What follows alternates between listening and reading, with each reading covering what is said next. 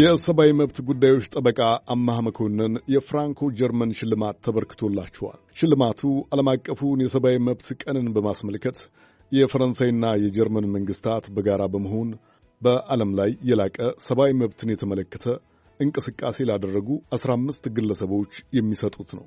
እንደ አውሮፓውያን አቆጣጠር በ2016 ዓ.ም የተጀመረ ነው። ይሄ ሽልማት ለጠበቃ አምሃ መኮነን የተበረከተላቸው ለጋዜጠኞችና ለለውጥ አራማጆች የገዛ ሕይወታቸውን ሳይቀር ለአደጋ አጋልጠው ስለተሟገቱ እንደሆነ በኢትዮጵያ የጀርመን አምባሳደር ብሬታ ዋግነር በትዊተር ገጻቸው ላይ ጽፈዋል። ከጠበቃ አምሃ መኮነን ጋር አጭር ቆይታ አድርገናል። ቆይታችን የሚጀምረው ሽልማቱ የፈጠረባቸውን ስሜት ከሚያጋሩበት ነው። እንግዲህ በሰብአዊ መብት ጉዳይ ብዙ የሚቀረን አገር ነን። እንደ አገር እንደ ህዝብ እና ብዙም ጉዳት የደረሰበት ሁኔታ ነው የምናስታውሰው። እንግዲህ ይህንን በመቅረፍ በኩል አስተዋጽኦ ወይም ከሌላው የተለየ አስተዋጽኦ አድርገሃል ተብሎ እውቅና ሲሰጥ ጥሩ ስሜት ነው የሚሰማው። ጥሩ ስሜት ተሰምቶኛል። ጠበቃ አምሃ እንግዲህ እርስዎ የሚታወቁት የፖለቲካና የህሊና እስረኞችን ወክለው ለአመታት ባደረጉት የጥብቅና አገልግሎት ነው። ትንሽ ወደኋላ ልመልሶት። በርካታ የጥብቅና ዘርፎች አሉ። ብዙ ጦስ የሌላቸው ሀብታም የሚያደርጉ የጥብቅና አይነቶች አሉ። እርስዎ ግን ከመንግስት ባለስልጣናት ጋር ከመንግስት አስተዳደር ጋር መልሶ መላልሶ የሚያጋጨውትን የሰብአዊ መብት ጥብቅና ጉዳይን አበርትተው ይዘዋል። ወደዚህ ዘርፍ የገቡበት የግል ምክንያት ነበረ ወይ? ጥቂት ወደኋላ መለስ ብለው እንዴት እንደመረጡት ያጫውቱኝ። አዎ እንግዲህ ምንድነው ዞሮ ያው የህግ ባለሙያ ነኝ። እንደ ማንኛውም ሰው ከአዲስ አበባ ዩኒቨርሲቲ በመጀመሪያ ዲግሪ በህግ ሙያ ተምሬያለሁ። ከዛ በኋላ ደግሞ በሰብአዊ መብት ደግሞ ሁለተኛ ዲግሪን ሰርቻለሁ። ከዛ ያው ስራ የጀመርኩት ቀድሞ ልዩ አቃቤ ህግ ይባል የነበረ መስሪያ ቤት ነው፣ አጭር ጊዜ በጣም። ከዛ በኋላ ወደ ፍትህ ሚኒስቴር ነው የገባሁት። ስለዚህ አንደኛ በዚህ በስራ አጀማመሬ እና ባለፍኩበት በስራ መስክ በተለይ መንግስት መስሪያ ቤት ባለፍኩበት ሁኔታ ውስጥ በአብዛኛው የወንጀል ጉዳይ ላይ ነው ሳተኩር የነበረው። እዛም ስሰራ እንደ አቃቤ ህግም ስሰራ የሚፈጸሙ ጥፋቶችን የማየት እድል ነበረኝ። ያው እንደ መንግስት ሰራተኛ የሚጠበቅብኝን ለመወጣት ስሞክር ነበረ። ከዛ በኋላ ያው የሰብአዊ መብት ተማሪ ሆኛለሁ። እንግዲህ እነዚህ ሁኔታዎች ገፋፍቶኛል ብዬ አስባለሁ። ከላይ ደግሞ ይመስለኛል ወደ ትምህርት ቤት እንደጨረስኩኝ አካባቢ ያው አንድ የኔ ወንድም እንዲሁ በሚዲያ ስራ ውስጥ ነበረ፣ ጋዜጠኛ ነበረ። ስለዚህ እሱ ሲታሰር አይቻለሁ። አእምሮ የሚባል ጋዜጣ ዋና አዘጋጅ ነበረ። እሱን ማየት ችያለሁ። በመጽሐፉ ብቻ ታስሮ ብዙ ተንገላቷል። አሁንም በስደት ይገኛል። አይ ቲንክ እነዚህ ሁኔታዎች በሰዎች ላይ በሀሳብን በነጻ መግለጽ መብት ላይ የሚፈጸመው እንዳልታገስ ወይም ትኩረት እንዳደርግ የገፋፋኝ ይመስለኛል። ወደ ጥብቅና ከገባው በኋላም ያው ወደ እኔ መጡ የነበሩ ጉዳዮች የወንጀል ጉዳዮች ናቸው። ከዛ በኋላ ደግሞ እንግዲህ የጸረ ሽብር ሕጉ ከወጣ በኋላ በተለይ በ97 ምርጫ ጊዜ እንደዚሁ ብዙ ሰዎች ሲታሰሩ ለማየት ለማስተዋል ችያለሁ። ስለዚህ አይ ቲንክ ብዙ ከባድ አልነበረም። የህግ ባለሙያ ነኝ ብዬ ቦታ ይዤ ሳበቃ፣ በተለይ ደግሞ የሰብአዊ መብት ተማሪ ነኝ ብዬ ቦታ ይዤ ሳበቃ እንደዚህ ሰዎች በግፍ ሲታሰሩ ሙያ እያለኝ ወደኋላ የምልበት ምክንያት አልነበረም። ለመወሰን ብዙ የሚቸግረኝ አልነበረም። ብዙ ሰዎች ደግሞ ብዙ ወጣቶች በእውነት ብዙ ይደርሳሉ። ብዙ ህልም ያላቸው ወጣቶች ላይቭ በጥይት ግንባራቸው እየተመታ ሲወድቁ አይተናል፣ ከወሬም በላይ ማለት ነው። ይሄንን እያዩ እንደገና እንዳልኩት ባለሙያ በዚህ ሙያ ላይ ነኝ ብሎ ቁጭ ለማለት የሚቻል አልመሰለኝም። ለእኔ ይሄን ለመወሰን መክበድ አልከበደኝም እውነት ለመናገር። ሌላው ከቤተሰቡ ከልጁ እየተነጠለ እስር ቤት ሲጋዝ እኔ ያንን ፈርቼ ቁጭ ምልበት እንዳላየ መሆንበት ነገር ብዙ አላሳመነኝም። እነዚህ እንግዲህ ነገሮች አሳማኝ ምክንያት ሆነውልኝ የገባው ይመስለኛል። ጠበቃ አምሃ እንግዲህ ቀደም ብለውም ጠቀስ አድርገውታል። ያው የስራው ፈተና አለ። ወደኋላ አሁንም መለስ አድርገውትና እስቲ በዚህ በስራው ዘመን ካዩዋቸው ውጣ ውረዶች መካከል የተወሰኑትን ያጋሩን። የተወሰኑትን እስቲ ያነሳሷቸው። ከባድ ነበረ በእውነት ለመናገር።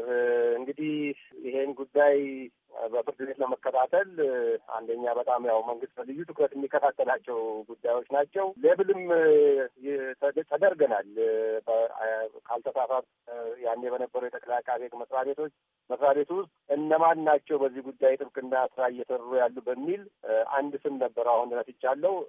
የመለየት ስራ እንደተሰራ አቃለው።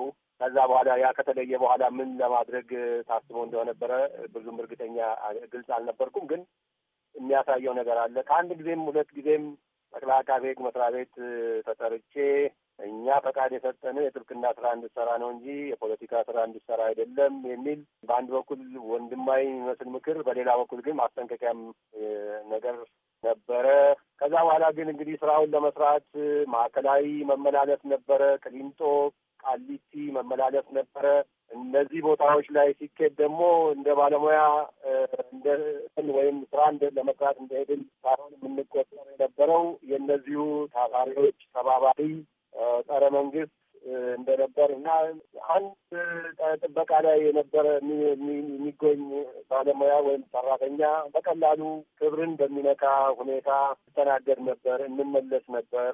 ይሄ አንድ ነው። ከዛ ፍርድ ቤት ደግሞ እንግዲህ በነበረ ሂደት ብቸኛው መጠጊያ መሆን ነበረበት፣ ግን አልነበረም።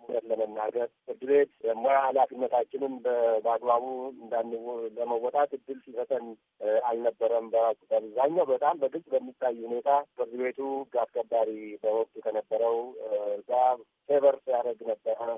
የእኛ ድምፅ የመሰማት እድሉ በጣም አነስተኛ ነበረ። ደንበኞቻችንም እንደዚሁ በተደጋጋሚ የመናገር መብታቸው በፍርድ ቤት ጭምር ሲገፈፍ እኛ ደግሞ ያንን ለማዳን ለመከላከል የሚቸገር የነበረበት ሁኔታ አለ። ይሄ እንግዲህ በየዕለቱ በስራ ሂደት ሲያጋጥም የነበረ ነው።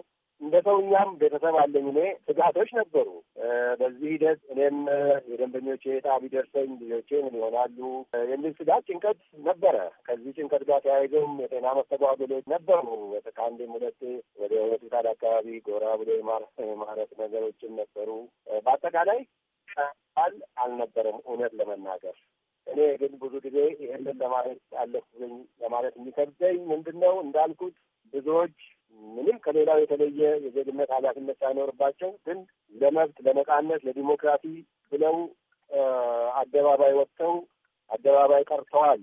ብዙዎች እስር ቤት ታስረዋል። ከዛ ደግሞ ግፍ ተፈጽሞባቸዋል። ያው እንደምናውቀው ማለት ነው። እሱን አይቶ እሱን ሰምቶ በቅርብ ይሄ ደግሞ እኛ እንዳጋጣሚ የስራችንም ጠባይ ሆነው በዜና በምን ሳይሆን የምንሰማ የነበረው በአይን የምናየው ሰዎች ዳኛ ፊት ቆመው ልብሳቸውን አውልቀው ለህዝብ ይፍረደኝ ከማለት የደረሱበት ጊዜ ነበር እና እነዚህ ከባድ ስሜት ነው የሚሰጡት። ጠበቃ አምሃ፣ እንግዲህ ይሄ ሽልማት መሰጠቱ ለሰብአዊ መብት መከበር ለአመታት ሲሟገቱ ለነበሩ ጠበቆች ምን አይነት ትርጉም ይኖረዋል? ምን አይነት የመነቃቃት ስሜት ይፈጥራል ብለው ያስባሉ? እኔ በፊትም ቢሆን አሁንም በአደባባይ ነው የምወቅሰው። እዚህ ሀገር ሰፊ ሊባል የሚችል የህግ ባለሙያ ማህበረሰብ አለ።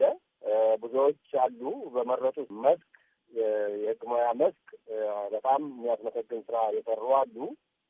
ቀደም ባሉ ጊዜያትም በእርግጥ ነው እንግዲህ በንባብ ያገኟቸው የህግ ባለሙያዎች ብዙ መስዋዕትነት የከፈሉ አሉ። ከቅርብ ጊዜ ወዲህ ግን ማለት ህግ ባለሙያው የሚጠበቅበትን በተለይ በሰብአዊ መብት ጉዳይ ዲሞክራሲ እንዲሰፍን በሚደረገው ትግል ላይ የህግ ባለሙያ የነበረው ተሳትፎ በጣም ውስን ነው የሚል እምነት ነው ያለኝ።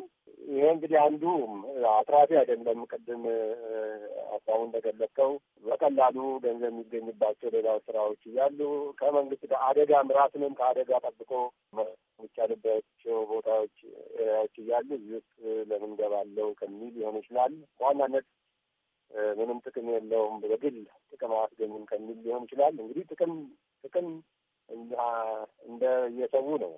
ገንዘብ ጥቅም ብዙም የሚያጓጓው ሊኖር ይችላል። ገንዘብ ሁላችንም እንፈልጋለን አለብን።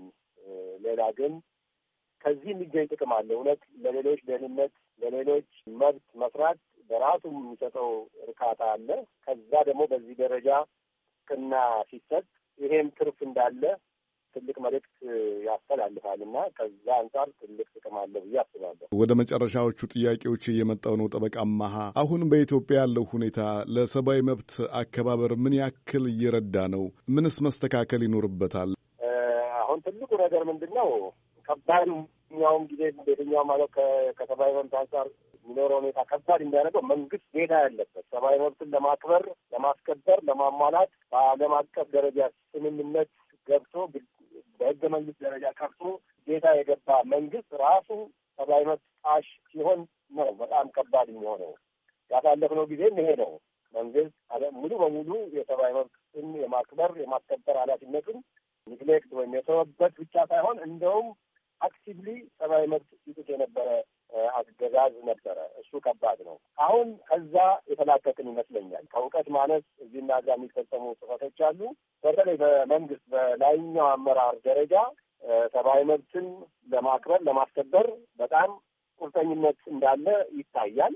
ይሄ እንግዲህ ያው በግፍ የታሰሩ ሰዎችን ያለ ቅድመ ሁኔታ በመፍታት በመልቀቅ ተገልጿል። ለሰባይ መብት ጥሰት ወይ ምንጭ የነበሩ ሸቋኝ ህጎች እንዲሻሻሉ እንዲለወጡ መለወጥ ብቻ ሳይሆን ይሄን ሊያደርግ የሚችል ገለልተኛ የህግ ማሻሻያ አማካሪ ጉባኤ እንዲቋቋም ፈቅዶ ያተቋቁሞ በአጋጣሚ እኔም የጸረ ሽብር ህጉን እንዲያሻሽል ከተሰየመው የስራ ቡድን ውስጥ አባል ሆኜ ሰርቻለሁ። እዛ አካባቢ ያለን እንቅስቃሴ በደንብ አውቃለሁ። ወደ 150 በላይ የሚጠጉ የህግ ባለሙያዎች በነጻ በዚህ ስራ ውስጥ እየተሳተፉ እንደሆነ አውቃለሁ። እነዚህ በጣም ሰፋፊ እድሎች ናቸው። በእርግጥ ሌሎች አዳዲስ ቻሌንጆች ከሰብአዊ መብት አንጻር እየተፈጠሩ ያሉ አሉ። የመንግስት የህግ አስከባሪ አካላት እንግዲህ ብቃት ያለው ለሙያው ታማኝ የሆነ ባለሙያ ወደ ቦታው ለማምጣት የጊዜ ጉዳይ የሪሶርስን ጉዳይ ያለ ይመስለኛል። እዛ ጋር የተፈጠረ ክፍተት አለ። ስለዚህ የህግ አስከባሪው አካባቢ መዳከሞች እናያለን። በዚህ ምክንያት ሰብአዊ መብቶች እንዳይጣሱ ለመከላከል ያለው ከአቅም አንጻር ያለው ነገር ላይ ክፍተት ይታያል። ሌላ እንዳልኩት በከፍተኛ እንግዲህ አሁን ብዙዎቻችን ያው 27 ዓመት እንላለን። ከዛ ደግሞ ያለፉት 3 እና 4 ዓመት እንላለን። ግን ለኢትዮጵያ እኔ እስከማውቀው በኖርኩበት ዘመንም ባነበብኩት መጠንም የኢትዮጵያ ህዝብ በዲሞክራሲያዊ ስርዓት የህግ የበላይነት የታደለበት ዘመን የለም እና ልምምዱ የለም። እንደ ህዝብ ግን አዳዲስ ፈተናዎችን በአዳዲስ ስልት መታገል መቀጠል ያስፈልጋል ብዬ አምናለሁ።